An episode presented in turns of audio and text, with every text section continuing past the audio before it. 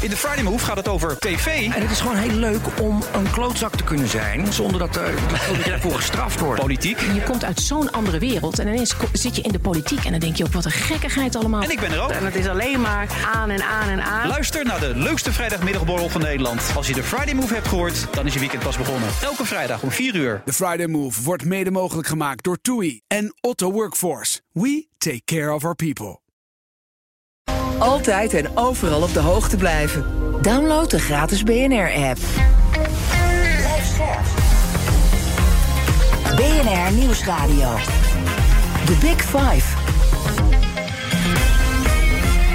Diana Matroos. De wereld van de opsporing en vervolging is flink in beweging. Van nieuwe opsporingsmethodes op basis van DNA-databanken. De discussie over de inzet en beveiliging van kroongetuigen in grote strafzaken. En een grondige vernieuwing van het wetboek van strafvordering. Waarin de regels voor opsporing, vervolging en berechting staan vastgelegd. In BNR's Big Five van de opsporing en vervolging spreek ik daar deze week over met vijf kopstukken van de top van de advocatuur het OM en de misdaadverslaggeving tot de wetenschap. En van alle wil ik weten hoe goed zijn we in Nederland in het opsporen en vervolgen van criminelen. Vandaag een heel bijzondere gast, Aten Kloosterman. Als DNA-onderzoeker bij het NFI was hij een van de grondleggers van het forensisch DNA-onderzoek in Nederland. Werkte aan uh, prominente moordzaken, zoals de zaak Marianne Vaatstra, Nicky Verstappen en de Puttense moordzaak.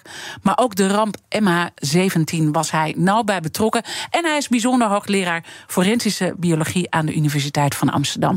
Uh, hartelijk welkom, uh, ja, Dankjewel, Diana. Wat een mooie introductie. Ja, nou, dat uh, verdient het ook uh, naar een indrukwekkende carrière. Overigens uh, hebben we afgesproken elkaar te tutoyeren. Ja, dus dan weten mensen ja. dat. ik ga zo meteen natuurlijk ook vooral met je praten over de mogelijkheden van DNA ja. in de toekomst. Hè, want er zit nog heel veel aan te komen. Maar voordat ik dat ga doen, wil ik een paar belangrijke dingen weten. En het eerste is: waar is jouw fascinatie van, voor DNA uh, ontstaan? Want je bent eigenlijk nog voor de DNA-tijd, hè? Zo lang ga je terug. Ik ga al uh, vrij lang terug, ja. In 1980 kwam ik, uh, het heette toen nog gerechtelijk laboratorium, het Forensisch Instituut. kwam ik van de bloedtransfusiedienst af, dus ik wist heel veel van bloedgroepen. Nou, dat was iets wat ze op dat gerechtelijk laboratorium deden. De strafzaak, ja, er was toen, waren er ook al strafzaken natuurlijk. Ja. Maar ook bewijsmateriaal was. Ja, we konden toen niet zo heel veel meer dan een bloedgroep en een aantal enzymmerkers in het bloed. En daar heb ik me erg mee bezig gehouden om die methode gevoeliger te maken, om meer bloedgroepen te doen. Maar ja, op een gegeven moment werd het allemaal ingehaald door de publicatie in 85 uh, van Alec Jeffries over zijn DNA-fingerprinting technologie. En ik heb er nooit. Het heeft heel lang geduurd voor Karl Landsteiner die bloedgroepen ontdekte. Mm -hmm. Dat het werd gebruikt in het forensisch onderzoek. Pas 50 jaar later. Maar nu met dat DNA werd er onmiddellijk opvolging aangegeven. Ja. Dat vooral de Engelse collega's die doken meteen in, uh, in die ontdekking van Jeffries en gingen dat in de forensische praktijk proberen te ontwikkelen. En is dat meteen uh, jouw fascinatie? Want als ik het. Uh, je bent in 2018 uh, met pensioen gegaan. En toen ja. heb je ook een afscheidsreden ja. gebracht. Met de titel Waarheidsvinding als wetenschappelijke missie. Ja. Is dit ook jouw fascinatie als het gaat om dat DNA? Dat dat zoveel kan doen om de waarheid te achterhalen? Ja, dat was natuurlijk fantastisch. Ja. Dat, ja, het werd, eerst hebben we een aantal zaken natuurlijk gedaan met DNA. Maar het kreeg helemaal power toen we de DNA-databank mochten gaan inrichten. Is dat ook jouw, uh, jouw drive die eronder ligt om continu die waarheid uh, te achterhalen? Wat is dat in jou? Nou, dat is wel een van mijn drives, maar ook om een, uh, een goed lopende test te ontwikkelen. Ja. Dat was ook een heel belangrijk aspect van mijn werk. Daar heb ik me ook altijd erg mee bezig gehouden om dat voor elkaar te krijgen. Mm -hmm. Laten die DNA-fingerprinting technologie op poten te krijgen. Hebben we dat nog nooit gedaan? Ja, precies. Dus, want, want, laten we samen even in de historie ja. duiken. En misschien eerst maar even uitleggen. Want mensen hebben allemaal wel een beeld bij DNA. Maar wat is het? Laten we daar even mee beginnen. Nou, wat is het? Het bepaalt onze genetische code. Het bepaalt hoe we eruit zien. Ik heb net even met je gepraat. Dit mocht ik ook kwijt op de radio. Jij bent bloedgroep B. Ik ben bloedgroep 0. Kan ik heel goed op klassieke methode kan ik dat uh, analyseren, maar ik kan ook op het DNA kijken. En op die plek die voor de bloedgroep uh, codeert, zie ik dan tussen jou en mij zie ik ook een verschil. Nou, dat zijn niet het soort merkers wat we voor DNA doen. Daar zoeken we nog naar veel variabelere merkers. Maar als ik het DNA van twee verschillende mensen met elkaar vergelijk, zie ik heel veel overeenkomsten. Maar ik zie op een van die duizend bouwstenen, waar we er twee keer drie miljard van hebben, zie ik in één op de duizend bouwstenen gemiddeld ongeveer zie ik een verschilletje. Dat is voor ons interessant. Ja. Want ik wil verschillen zien tussen mensen. Ja. Ik ga niet kijken naar die dingen die overeenkomen. Ja, dat maakte het DNA zo, uh, zo fascinerend. Dat je eigenlijk zekerheid had, als je een DNA-fingerprint had van een spoor en een verdachte, dat je ook zeker te maken had met de goede meneer of mevrouw. Ja, want als we even en helemaal geen vragen teruggaan... meer van wie is dat DNA ja. nu? Ja. Want als we even teruggaan nog naar die uh, bloedgroep hè, die je beschrijft, Ja. want zo begon jij. Ja. dan dan ja, vind je iemand met uh, bloedgroep O. Nou, er zijn er heel veel van. Ja, daar ben, ik Dat loop, zegt niet zoveel. Ik had bloedgroep O, bloedgroep 0. Daar Van mij zijn niet zoveel volgens mij. 48 Toch? procent B. rond. B is, zijn Ja, wat B minder. is 7 procent. Toen raakten we daar euforisch van. Helemaal van een bloedgroep AB. Had je CTS? 3 procent. dus Ja. die bewijskracht van dat Mhm. vergelijkende onderzoek... ligt opgesloten in hoe bijzonder is nou dat kenmerk... Ja. wat je ziet bij dat slachtoffer of die verdachte... en in dat spoor. Hoe zeldzamer dat kenmerk is... hoe sterker dat bewijsmateriaal. En dat is dus heel erg belangrijk met dat DNA-onderzoek. Dat bracht Ja. ontzettend eh, veel. Als we teruggaan naar Nederland, wat was de eerste grote doorbraak? De eerste grote doorbraak is geweest... het is een zaak die nooit de pers heeft gehaald. Omdat het een minderjarige een iemand be- betrof. Iemand die verdacht werd van een Mercedes-misdrijf. Dat DNA is naar Engeland gegaan. En in de tijd dat dat speelde... Mhm. speelde ook de zaak van de WTC-verkrachter hier in Amsterdam. Kees Corvinus, de advocaat in die zaak, heeft ontzettend zijn best gedaan om eh, in die zaak DNA geregeld te krijgen voor zijn cliënt. Ja. Dat is gelukt. Dus eh daar is toen bloed afgenomen bij eh, de cliënt van meneer Corvinus. We hadden sporenmateriaal op het eh gerechtelijk laboratorium. We wisten al van DNA, dus we wisten al van jongens, we moeten zuinig zijn met dat eh, sporenmateriaal. Want er komt straks iets heel moois aan. Ja. En de slachtoffers hadden ook bloed gegeven voor zijn zedenmisdrijf. Altijd belangrijk om dan een referentiemonster van het slachtoffer te hebben. Want haar DNA zit waarschijnlijk ook in zo'n spoor. Zijn we naar Engeland gegaan, eh, ingevroren, die sporen en wel. Op, de, op het vliegtuig gestapt. En hebben we dat materiaal afgeleverd aan het eh, laboratorium in Ja. Engeland. Wat de techniek van Jeffries had ook overgenomen. Ja, want hij heeft het eigenlijk ontdekt, hè? Of tenminste, Ja, hij, heeft hij ontdekt. eigenlijk die, Ja. die belangrijke stap gezet. Dus jullie moesten naar Engeland vliegen om dat helemaal. Ja. En ik zie als je daar, want het is zo lang geleden, hè? En, en, en dan zie ik gewoon toch nog die spanning bij jou. Dat was iets heel Ja, bijzonders. dat was natuurlijk ook iets heel bijzonders. Ja. Ja, en- je voelde je echt op een missie. Ja. En uiteindelijk bleek hij het dus niet gedaan te Maar hebben. uiteindelijk bleek hij het niet gedaan te hebben. Mhm. was wel interessant, er waren meer zedenzaken. Want je zag dat je wel een aantal twee zedenzaken aan elkaar kon koppelen. Van dat idee van die politie, van het moet zelden persoon zijn, dat klopte. Mhm. Ja, deze verdachte die klopte niet. Terwijl er heel sterk bewijsmateriaal tactisch was. Of heel sterk, was bewijsmateriaal tactisch tegen die verdachte. Die was niet voor niks in beeld gekomen. En toen was dus duidelijk, hij heeft het niet gedaan. En dat, dat Ja. geeft dan ook een enorme Het gaf een opluchting in zo'n zaak. Hè? Of in ieder geval, een ontzettende boost. Ja, Want we deden natuurlijk. Dat was de tweede zaak die eh, ja. werd ingestuurd. Dat gaf een ontzettende boost ook aan ons om die DNA-test in huis te gaan halen. The Big Five. Diana Matroos. Mijn gast is Ater Kloosterman. Hij is eh, forensisch deskundige en bijzonder hoogleraar forensische biologie aan de Universiteit van Amsterdam. En echt eh, ja, de nestor, mag ik wel zeggen, van het eh, forensisch eh, DNA-onderzoek in Nederland. En dat blijkt maar, want je was er helemaal vanaf het begin bij in Nederland. Je moet hele gekke dingen ook hebben meegemaakt, hele bijzondere dingen. Als je denkt aan de geschiedenis van DNA-onderzoek. Eh, in Nederland. Wat, wat staat je dan echt nog voor de geest? Nou ja, uiteraard de eerste zaken. Ja. Dat, eh, Mhm. Die werden dan door een ander lab gedaan. Dat was een beetje de anticlimax. Eh, maar ja, het heeft wel aan ons de drive gegeven om die methode te ontwikkelen. Kijken dat hij een beetje betrouwbaar is. Je had er nog niet die hele strenge accreditatieregels zoals we die nu hebben. Mhm. Dat je dus heel zeker moet weten dat wat je doet, dat dat ontzettend betrouwbaar is, ook aantoonbaar. Nou, op een gegeven moment hebben we die test eh, daar gelanceerd op het gerechtelijk laboratorium. Ja, dat is dan toch wel fantastisch. We hadden natuurlijk al op een heleboel monsters gedaan van vrijwillige collega's. Om te kijken, er worden ook bloedvlekken gemaakt om te kijken of dat mooi overeenkomt. Mhm. Nou, dat klopte allemaal. Ja, en dan ga je het op een gegeven moment toepassen in een eerste zaak. En wat was de eerste zaak waarvan je. Ja, dan hoop zegt- je eerst eigenlijk Ja. te beginnen met een paar inbraken.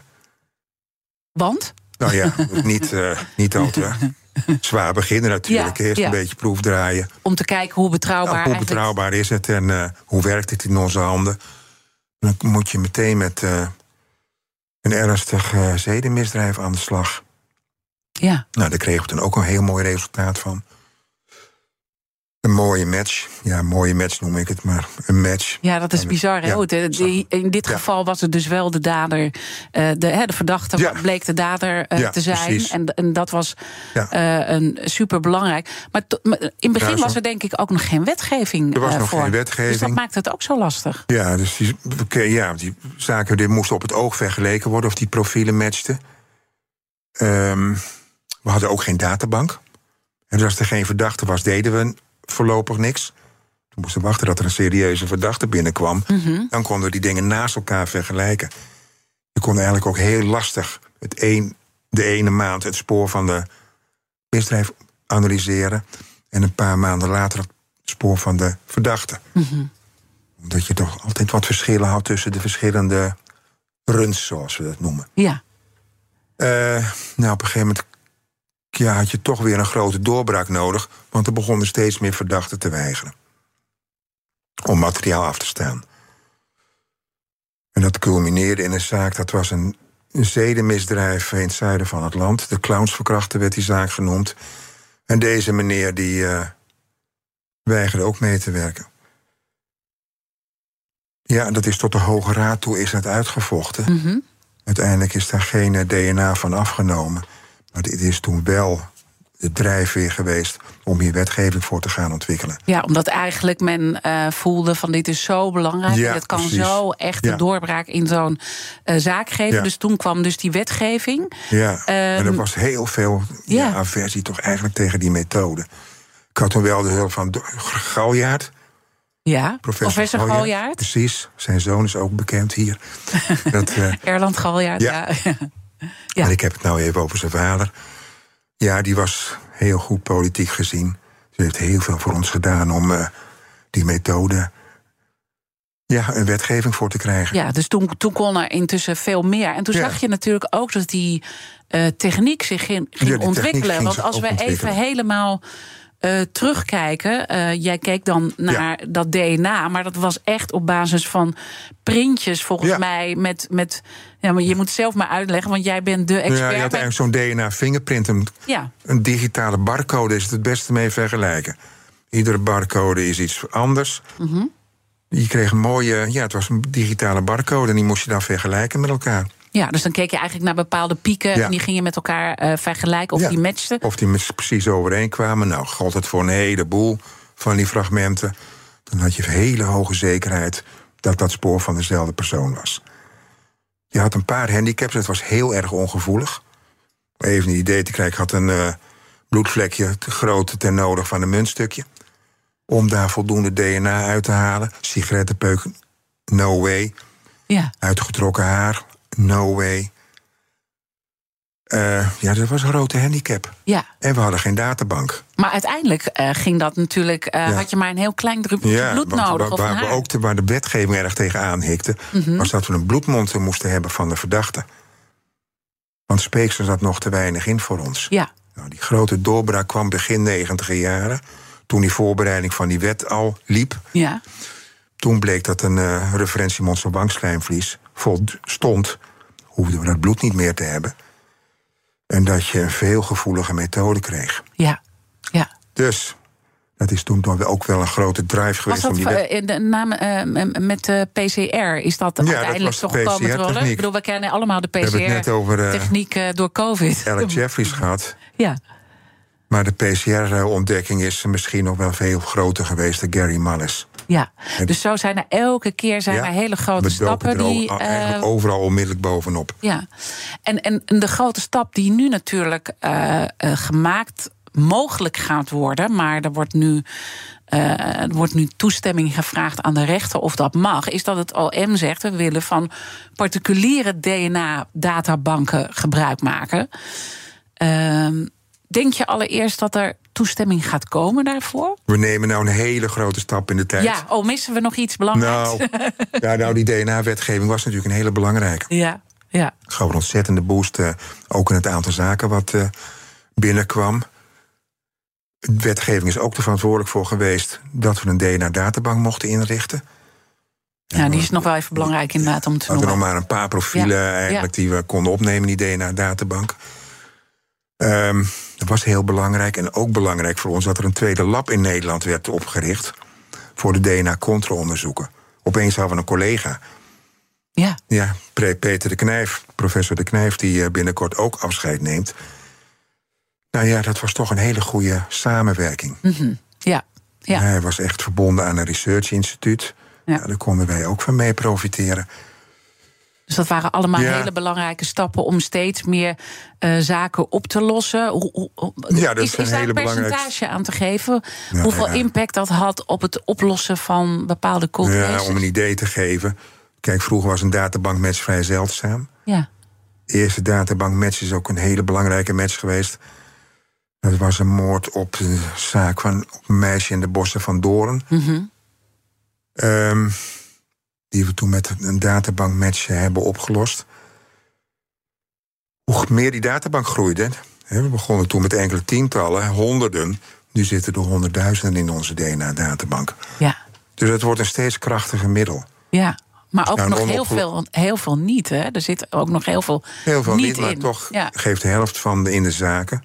Dat je een inbraak hebt gehad in thuis of zo, ligt een sigarettenpeuk of een bloedspoor bij een inklimraam. De helft van die zaken geeft een match in de DNA-databank. Ja, dat is toch dat is gigantisch veel. Ja. Maar het geeft nog aan wat er dus allemaal eh, kan. En, en met jouw goedvinden wil ik dan eh, ook naar die Ja. eh, commerciële DNA-databanken gaan. Hè? Want dat zijn dan DNA-databanken in de Verenigde Staten. Een paar daarvan.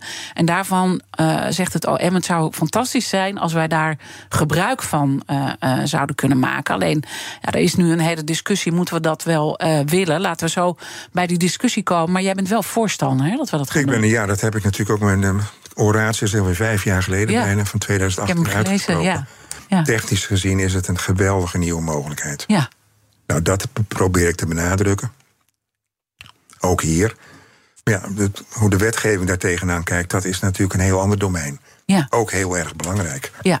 Dus eh, Want, want toch om te schetsen, stel dat we van zo'n eh, eh, DNA-particuliere eh, databank eh, gebruik gaan Ja. maken, kan dat dan ontzettend veel gaan oplossen? Zijn er dan heel veel cold cases die toch nog weer opgelost ja, kunnen worden? denk ik wel. Daar ben ik bijna van overtuigd. Ik heb een beetje natuurlijk mijn eigen DNA ook ingestuurd. Ja, Ook om een verhaal te hebben bij mijn ja, afscheid. ja, En eigenlijk, ja, kijk, als ik een onbekend lichaam zou zijn geweest, had je me meteen kunnen identificeren. ja.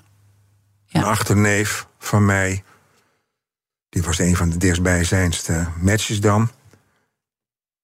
Dat kon je ook meteen zien. Je had meteen ook een idee van hoe ik moest heten, kloosterman. Want het was een match met een kloosterman.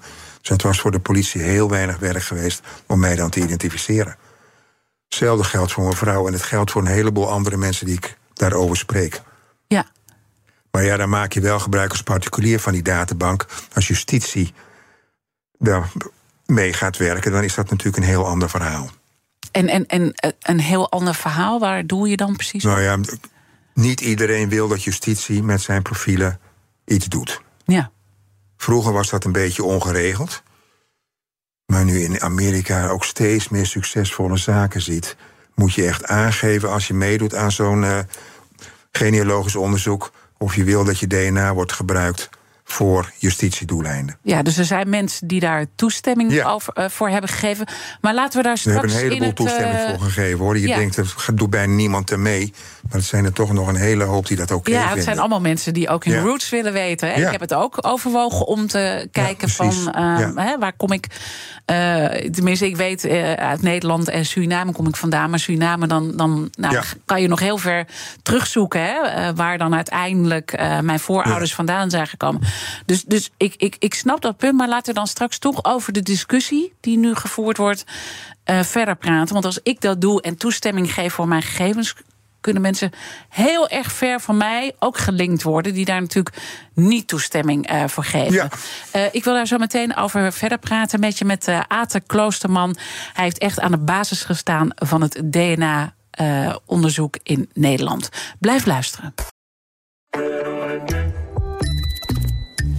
Het Eneco Klimaatreport van deze week komt uit Amsterdam. Ik ben Pascal en ik sta hier met de oprichter van Wikkelhuis op de werkplaats. Oep, wat zie ik hier? Ja, je ziet allemaal huisjes. En welke rol speelt energie-efficiëntie in jullie ontwerp- en bouwproces? We bouwen alleen maar met hernieuwbare materialen. Maar het leukste is dat we eigenlijk eh, zonne-energie gebruiken voor onze elektriciteit. We hebben duizend zonnepanelen op ons dak van de werkplaats. Duizend zonnepanelen, dat zijn er een hoop. Ik kan me voorstellen dat er veel stroom vanaf komt. Ja, er komt een enorme bak met stroom uit. En soms in de zomer is dat ook te veel. En daarom werken we samen met eh, Eneco, met het eh opwek optimaal systeem. En wat doet dat systeem? Een soort dimmer, dat als er te veel stroom is, dat je dat zeg maar wat terug reguleert, zodat er geen netcongestie ontstaat. Want dan zou alles eh, vastlopen. Eh, juist de balans op het energienetwerk. Ja, precies. En zo werkt Wikkelhuis samen met Eneco aan klimaatambities. Is het ook iets voor jouw bedrijf? Check dan eneco.nl slash klimaatambities.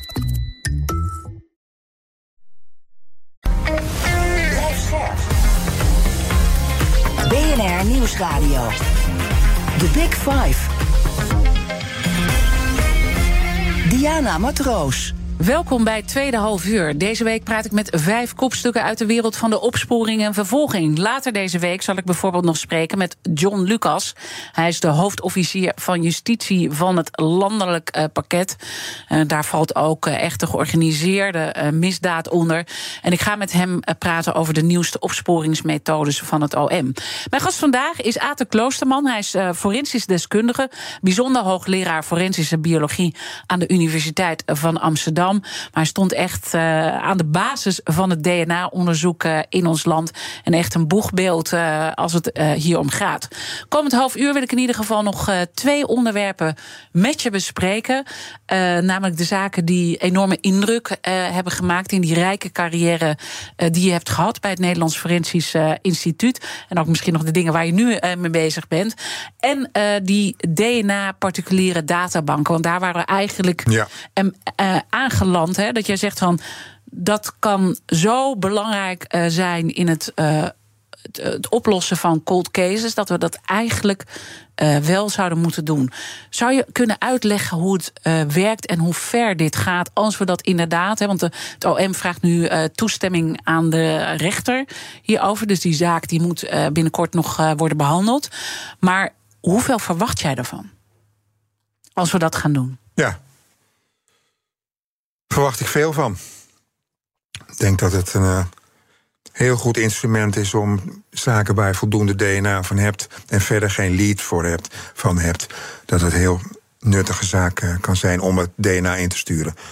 Eh, ik kijk al even niet zozeer misdrijven, onopgeloste identificaties. Iemand spoelt hier aan aan de kust.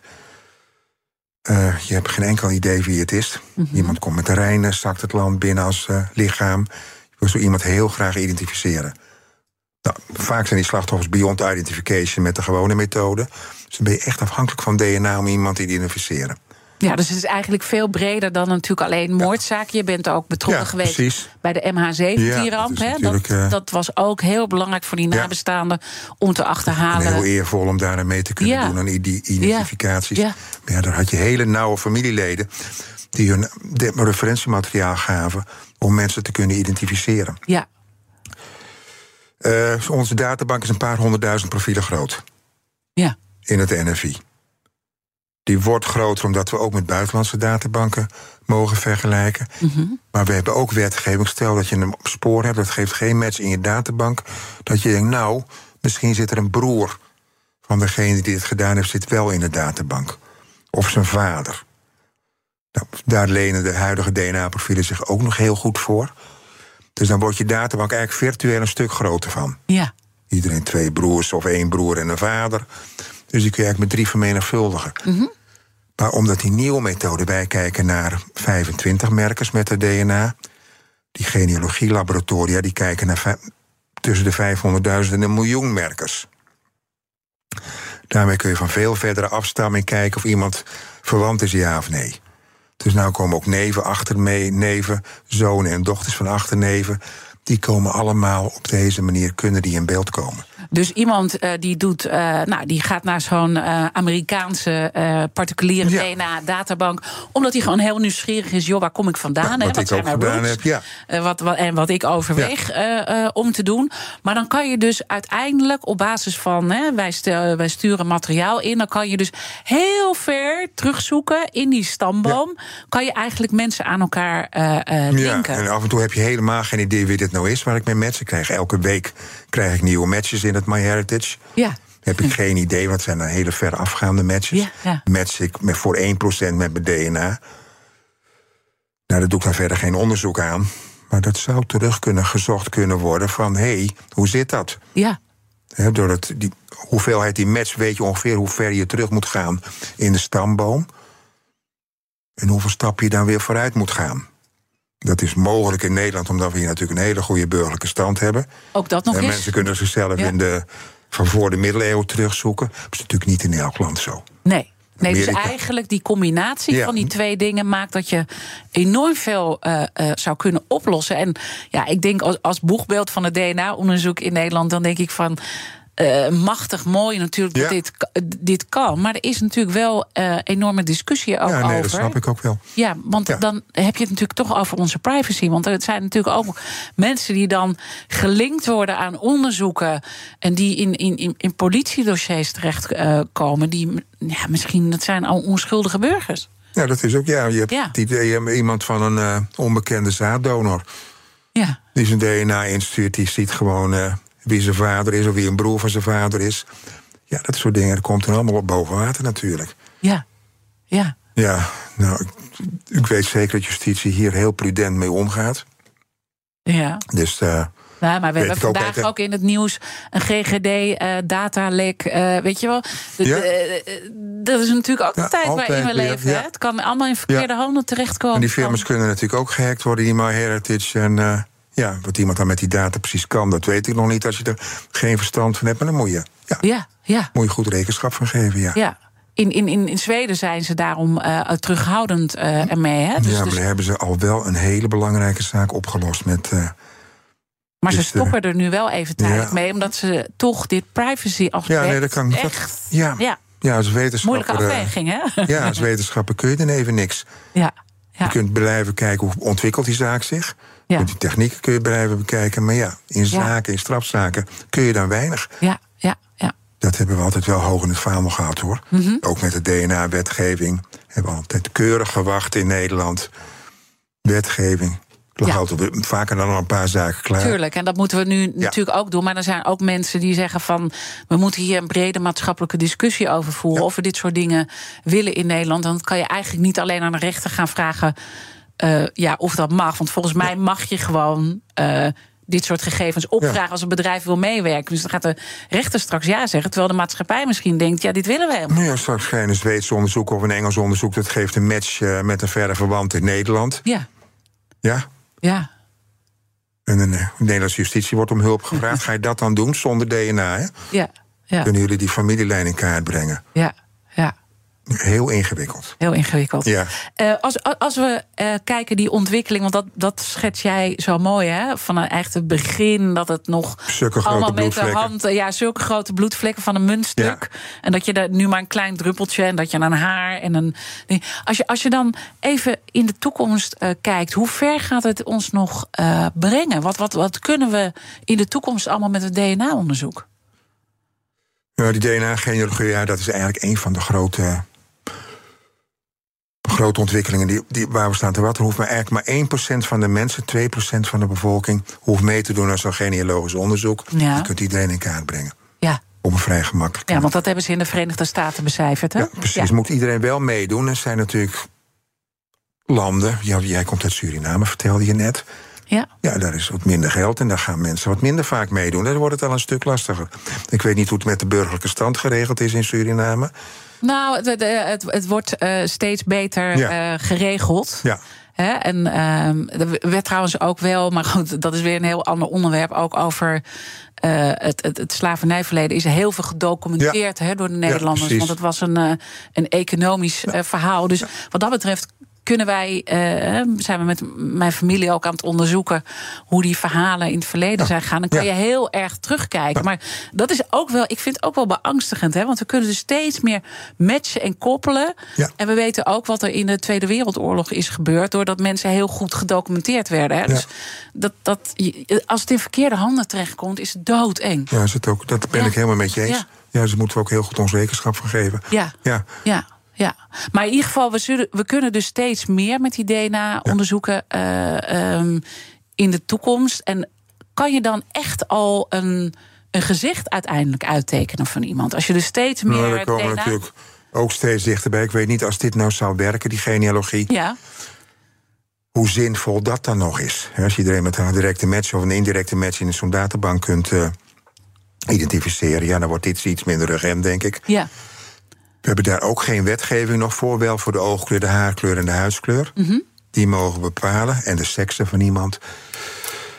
Die andere kenmerken die je nu noemt, daar moet nog wetgeving voor komen. Ja. En er moeten ook nog betrouwbare methoden voor komen. Ja. Kijk, zo'n oogkleurbepaling, die is niet helemaal 100% betrouwbaar. Mm -hmm. Bepaling is wel 100% betrouwbaar, maar je kunt er niet in alle gevallen 100% conclusie uittrekken. Dat moet dus iemand met bruine ogen zijn. Ja. Dus dat heeft altijd een zekere marge van onzekerheid. Nou ja, misschien is dit ook een, een uh, die onzekerheid, om die toch ook uh, te benoemen. Die zag je heel duidelijk ook in de Nicky Verstappen-zaak. He, daar ben je ook nauw bij betrokken geweest en ook een ja, paar keer zelfs gehoord. na mijn afscheid nog. Ja, Ja, bij het Hof, Ja. uh, de, de, de hoge beroepen. Ja. Nou, elke keer komt het scenario-verhaal terug. Hè? Van, Je kan dus wel vaststellen, het is het DNA van uh, Jos B., maar zijn uh, advocaat, Roethoff, die zegt van ja, maar het, het, het gaat erom hoe is het daar terechtgekomen. En dat is eigenlijk het uh, scenario. Nu zijn er drie. Belangrijke rechtsgeleerden, waaronder Peter van Koppen, die echt ook heel kritisch zijn over die uitspraak in, in deze zaak. Hoe kijk jij daarnaar? Ja, vind ik altijd heel moeilijk om daar natuurlijk op iets over te zeggen. Het is al heel vaak de vraag in zo'n zaak: hoe komt er DNA daar? Ja. Daar wordt ook steeds meer onderzoek aan gedaan. Mhm. Mm -hmm. Jullie hadden gisteren. Ja, Christiane de, Poot Poot hadden jullie ja, uh, hier in de studio. Die, die, zit, daar, scenario's. zit heel erg in ja. die richting en de scenario's. Ja. In deze zaak uh, had je een scenario van de verdachte. Wat hij aangeeft wat er gebeurd is. En je hebt een scenario van uh, hoe het OM denkt dat er gebeurd is. Ja. En je kijkt bij welke scenario passen nou die resultaten die ik heb in deze zaak, in deze strafzaak, het beste. Ja. Nou, daar hebben we antwoord op proberen te geven. Daarom hebben we ook zo van ontzettend veel sporen in die zaak, nadat die match er was, nog meer verder DNA-onderzoek gedaan. Ja, want het, het, het, het, het verhaal van uh, Roethoff uh, in de zaak van zijn advocaat is dat nou, Jos B. zegt van uh, ik heb Nicky dood gevonden. En ja, toen heb ik aan die kleding gezet en zo is mijn DNA daar terecht gekomen. Dus dat is zijn scenario wat hij vertelt. En dat was ook de reden waarom jij steeds ook moest komen Ja. ook bij die zaak, om daar weer uh, duiding aan te geven. He, heb jij dan nog twijfel over uh, uh, dit, dit verhaal? Of zeg je van. Ja, we hebben bij het NFI zoveel onderzoek op onderzoek op onderzoek gedaan. Nee, dit, dit het soort onderzoek. Wil niet zeggen dat het in de kinderschoenen staat. Maar het moet wel verder ontwikkeld worden. Het is niet dat keiharde antwoord krijgen wat je met DNA krijgt. Oh, dat is een 100% match. Die moet het zijn op zijn tweelingbroer. Mhm. Daar heb ik nog niet over genoemd. Maar tweelingen hebben hetzelfde DNA. We hebben laatst ook een hele interessante zaak gehad... om tweelingen uit elkaar te halen. Ja. Maar met dat DNA-activiteitsonderzoek... van door welke activiteit is dat DNA er nou uh, terechtgekomen... is nog veel minder bekend. Ik ben nou benieuwd hoeveel van mijn DNA zit er bij jou op je kleding. Ja, want we hebben elkaar natuurlijk net eh, eh, ontmoet. We hebben elkaar de hand eh, gegeven. Ja, dus, dus die. En hoeveel DNA komt er op jou terecht als ik Ja. gewelddadige handelingen verricht? ja. Dus, dus, dus eigenlijk zeg je dat Roethoff ergens ook een punt heeft. Dat we die scenario's veel beter. Ja, moeten- Roethoff zijn punt was ook een, ver, veel verder wil ik niet over gaan. Maar ja, dit heeft ook in de krant gestaan. Door het opvouwen van die kleding. Ja. En die zaak is natuurlijk al wel even oud. Dat ging toen misschien wat anders dan eh, dat tegenwoordig gaat. Is dat spoor verspreid? Mhm. Daar kun je over eh, twisten. Ja. Moeilijk, hè? Ja, is heel dit moeilijk. Soort, Dit soort zaken, ook voor die familie Ja. eh, van Ja. Nicky Verstappen. Dat, dat haalt gewoon heel veel ellende natuurlijk weer Tuurlijk. naar boven. Ja. Ja. Ja. Ja. De zaak gaat nu naar de Hoge Raad. Dus maar eh, afwachten hoe dit eh, verder afloopt. Je hebt aardig wat vermogen opgebouwd. En daar zit je dan, met je ton op de bank. Wel een beetje saai, hè? Wil jij, als belegger, onderdeel zijn van het verleden of van de toekomst? Bridgefund is een slimme fintech die een brug slaat tussen de financiële behoeften van ondernemers en van beleggers. Dus wie belegt bij Bridgefund krijgt niet alleen een mooie vaste rente, maar brengt ook ondernemers in beweging. Echt waar! Met die ton kan je zoveel betere dingen doen. Bridgefund. Make money smile. Beleggen is razend populair. Maar hoe bepaal je wat je favoriete aandelen nou echt waard zijn? Dat gaan wij voor jou uitzoeken in BNR Doorgelicht. Nina en Jim. We vertellen je het verhaal achter het bedrijf. Wat ze vervolgens deden was dus Steve Jobs aan de kant zetten. En we doen een grondige fundamentele analyse. Het lijkt dus een super saai aandeel, maar dat is het helemaal niet. Elke vrijdagavond om 7 uur doorgelicht op BNR. Of zoek hem op in je podcast-app. Doorgelicht wordt mede mogelijk gemaakt door de Giro. Financial Power to you. BNR Nieuwsradio. The Big Five. Diana Matroos. Je luistert naar BNR's Big Five van de opsporing en vervolging. Later deze week zal ik nog spreken met strafrechtadvocaat Gerard Spong. Onder meer over de inzet van kroongetuigen. We hebben natuurlijk allemaal in nieuws kunnen volgen dat daar enorm veel discussie over is. Mijn gast vandaag is Ate Kloosterman. Hij is forensisch deskundige en bijzonder hoogleraar forensische biologie aan de Universiteit eh, van Amsterdam. En stond aan de basis van het DNA-onderzoek eh, in Nederland. Al die jaren dat hij bij het eh, NFI heeft gewerkt. En we hebben altijd een kettingvraag in deze uitzending. En je noemde haar net al eventjes, eh, Christiane de Poot. Zij is hoogleraar criminalistiek aan de VU... en lector forensisch onderzoek aan de politieacademie en de HVA. Ik sprak inderdaad gisteren met haar heel erg over die scenario's... die heel erg eh, belangrijk zijn om ook steeds meer technieken op eh, te ontwikkelen... zodat je die reconstructie heel goed eh, kan doen. Maar ze had ook een hele boeiende vraag voor jou, Aten. Luister maar. Aten maakt zich ook heel hard voor de, voor de opsporing van, eh, of voor het identificeren van slachtoffers. Eh, hij is eh, betrokken geweest bij een aantal grote vliegtuigrampen en weet daardoor ook hoe belangrijk het is om slachtoffers te kunnen identificeren en nabestaanden zekerheid te kunnen geven over het lot van hun, van hun dierbaren. En bij zijn afscheidsreden heeft hij, heeft hij een oproep gedaan om DNA af te nemen van, van vluchtelingen die vanuit Afrika naar Europa proberen te komen en de reis niet hebben overleefd. Om op die manier dus nabestaanden zekerheid te kunnen geven over het lot van die mensen. En ik ben eigenlijk heel benieuwd hoe het, eh, hoe het daarmee staat met dat plan. Ja, hoe staat het ermee? Ik heb daar geen goed nieuws, eh Christiane, helaas. Nee, dat eh, worden wel van een aantal mensen... wordt een materiaal afgenomen. Meestal van iedereen die aangespoeld. Zou je DNA-materiaal afnemen... dat je het in ieder geval in je DNA-databank hebt zitten. Ja. Dat je ooit, als het van pas komt, die mensen te- kunt identificeren. Ja, want dat zijn ook allemaal mensen met een verhaal en die hebben ook natuurlijk nabestaanden. Precies. Ja, ik was nou in Rwanda. Een maand geleden. Ja, Mhm. er liggen nog zoveel mensen onder de grond. waarvan weten dat er overblijfselen liggen. Ja, die worden niet geïdentificeerd. Terwijl ja, mijn vingers branden dan. Ja. En nog een heel belangrijk aspect. Een heleboel ouders zijn toen vermoord. Een hele hoop kinderen zijn eh, ja, verspreid over het land. Mhm. Die hebben broertjes en zusjes, die hebben ooms en tantes, die hebben grootouders misschien nog. Dat is wel een hele tijd geleden. Zou DNA ook dé methode zijn om die mensen te herenigen? En waarom lukt het niet om het plan van de grond te krijgen? Ja, dat is ook. Ja, we hebben niet alles zelf in de hand, hè? Ja. Dus we zijn afhankelijk van politiek, wetgeving en financiën. Ja, ja, Ja, maar ik vind wel dat ze die humanitaire taak hebben. ja, ja. Ja. En, en, en, en, en eh, is dat dan in Nederland dat dit eh, stuk loopt? Of probeer je het ook op andere plekken voor elkaar te krijgen? Ja, het zou natuurlijk een Europees initiatief eigenlijk moeten zijn. Ja. Want je bent afhankelijk waar die mensen ook veel al aanspoelen. Spanje, Italië. Ja.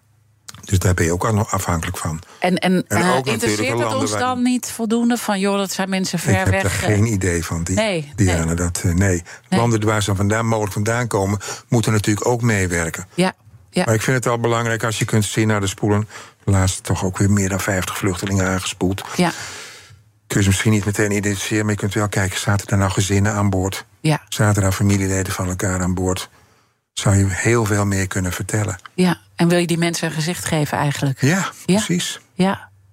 Triest dat dat eigenlijk niet eh, lukt, hè? Jammer. Ja, ja. Waar? Je blijft eh, volhouden? Ja? Nou, ik niet. Nee? Nee. Moeten andere mensen eh, van je We overnemen? hebben het aangegeven Ja. dat het ja. kan. Ja. Dus eh, Ja. ja, iemand anders is nu aan zet. Eh, wie er morgen aan zet is, als, het, als mijn gast gaat, dat is misdaadverslaggever Paul Vught. En natuurlijk gaat die kettingvraag door. Welke vraag zou je hem willen stellen? Ja. Ik kan natuurlijk vragen, God, is er nou jouw meest spraakmakende zaak geweest? Ga ik nou even niet doen. We hebben het gehad over DNA-databanken en die kracht van die DNA-databanken. Je hebt ook de kracht van de sociale media. En eh ja, ik stuitte toevallig op eh, een zaak in. eh, speelde in Amerika. Was een aanrijding geweest. En een van de pers, ja, dat wordt misschien niet op prijs gesteld door de politie hier. Die had een foto genomen van iets wat van een auto moest komen. Niemand wist wat het was. Op de sociale media gezet. Binnen 10 minuten was er een antwoord. Ja, dat is een onderdeel van die en die auto. Zaak opgelost. Dus mijn vraag aan Paul is eigenlijk: hoe zie jij de rol van de sociale media in het oplossen van misdrijven? En wat kunnen de misdaadjournalisten hier betekenen? Hele korte vraag. En een hele mooie en boeiende vraag, dus die ga ik hem zeker stellen. Eh, in het slotstuk wat wij nu hebben, nog van eh, enkele minuten, eh, zou ik wel aan jou de vraag willen stellen over die spraakmakende zaken. Waarvan je zegt, die stel ik even niet aan, aan Paul Vugs. Maar als ik het aan jou zou vragen, ik heb indrukwekkende zaken genoemd: Marianne Vaatstra, Ja. eh, de MH17-ramp, eh Nicky Verstappen. Nou, zo Ja. zijn er nog heel veel eh, meer zaken. Wat, wat is een zaak die jou nog steeds bezighoudt? Nou, die heel lang in mijn carrière gespeeld heeft, is de Deventer-moordzaak. En van, van het begin af aan mee bezig zijn geweest, die nou nog loopt. Ja. Ja. Dus via DNA is die match duidelijk, maar die zaak die loopt nog steeds. En, en, en als je aan die ja, zaak die kan denkt, ik ook dus niet meer afmaken. Nee, Ja. nee. En, en wat gaat er dan door jou heen als je aan zo'n eh, zaak denkt? Ehm, ja, goed, dat is wel een, eh, heel vaak op zitting geweest. Mhm. Heel veel vragen over beantwoord. Ook nog weer vragen van de Hoge Raad. Vragen van buitenlandse deskundigen. We zijn er heel erg veel mee bezig geweest. Dus zo'n zaak raak je dan eh, ook niet makkelijk meer kwijt. Ja, maar is het dan dat het je, je raakt als het gaat om de nabestaanden die erbij betrokken Onder zijn? andere ook, of, ja, eh, ja. Wat, wat, wat, wat houdt je. Want je wil natuurlijk. Je, je- zo begon ons gesprek. Je wil op zoek naar de waarheid. Ja, je wil op zoek naar de waarheid, ja. Ja, En we konden de waarheid geven over van wie de DNA was. Wat wij aantroffen in het, eh, op de kleding van het slachtoffer. Ook daar is de vraag, hoe is daar nou precies terechtgekomen? Ja, dus toch die. eh, eh, Er is er wel een beetje de aanzet geweest tot het onderzoek waar Christiane Poot het nou over had gisteren. Is daar ook een lector aangesteld? Mhm. Er komen een aantal promovendi bij. ja. Het komt nu wel in een stroomversnelling. En dat is eigenlijk, als ik jou zo hoor, wel heel belangrijk. Hè? Ook in die zaak Nicky Verstappen, waar er nu Ja. een discussie eh, over dat scenario komt, dat je dat kan ontzenuwen. Dus dat je eigenlijk ook dat belangrijke DNA-verhaal toch naast dat scenario-verhaal kan leggen. En dat, Ja. daar, daar, daar zit een zwakke plek Een eigenlijk. van de belangrijke zaken ook. Dat is de Puttense moordzaak geweest. Ja, Je vond een slachtoffer met eh, duidelijke sporen inwendig. Die matchen niet met die verdachte die de politie had aangehouden. ja, dat is natuurlijk een gigantische zaak geweest. Ja, toen heb ik maar alleen maar... Ja, je wist ook niet heel veel beter toen als deskundige... maar op de DNA ge- gefocust. Ja, Maar ik had natuurlijk eigenlijk wat moeten zeggen... ja, dat is een heel onwaarschijnlijk verhaal. ja. ja. Het andere scenario. Sleepsporen had je dan. Het sleept eruit getrokken dat eh, sperma van... eh, ja. Zit dat dat je dan nog hoog ergens? Dat je Nou. denkt, dat had ik moeten zeggen? Ja. Ja? Ja. Omdat het zo lang heeft geduurd uiteindelijk in die zaak. Ja. Ja. Ja, ja en ik merk dat je nu ook geraakt eh, wordt. Ja, ja. Ehm, nou, het is, het is eh, ehm, ja, misschien nog één belangrijke vraag. Mis je het werk nog wel eens? Want jij bent er zo lang mee bezig geweest en zo bevlogen. Ook een leuke vraag. Ja, Ik ben gelukkig niet meteen gestopt. In 2018 heb ik ook de pensioengerechtigd leeftijd. Ik was er al iets overheen. Toen ben ik nog voor de universiteit werk gaan doen. ja, Ik vertelde je net over dat project in Rwanda. ja. Zo ben ik langzaam aan het afbouwen. Ja. Ja, Ja, het blijft je hier. Hè? Nu zit je hier en eh, ik wil je heel erg danken dat je te gast eh, wilde eh, zijn en al jouw inzichten wilde delen over een enorme indrukwekkende carrière waar we denk ik met z'n allen dankbaar voor kunnen zijn dat er mensen zijn geweest zoals jij die dit allemaal ja, tot stand hebben laten komen. Dank Hè? je. Want dat is eigenlijk het, het, de kern van het verhaal voor mij, wat mij betreft. Ate Kloosterman, dank je wel. Dankjewel, Diana. En eh, natuurlijk zijn alle afleveringen van BNR's Big Five terug te luisteren. Ga naar onze podcast, daar vind je alles eh, terug, ook eh, van andere themaweken. Maar ik zeg het altijd, hè, blijf gewoon live op deze zender. Zometeen Iwan Verrips met BNR breekt. Ik wens je een mooie dag. Je hebt aardig wat vermogen opgebouwd. En daar zit je dan, met je ton op de bank. Wel een beetje saai, hè? Wil jij, als belegger, onderdeel zijn van het verleden of van de toekomst? Bridgefund is een slimme fintech die een brug slaat tussen de financiële behoeften van ondernemers en van beleggers. Dus wie belegt bij Bridgefund krijgt niet alleen een mooie vaste rente, maar brengt ook ondernemers in beweging. Echt waar, met die ton kan je zoveel betere dingen doen. Bridgefund. Make money smile.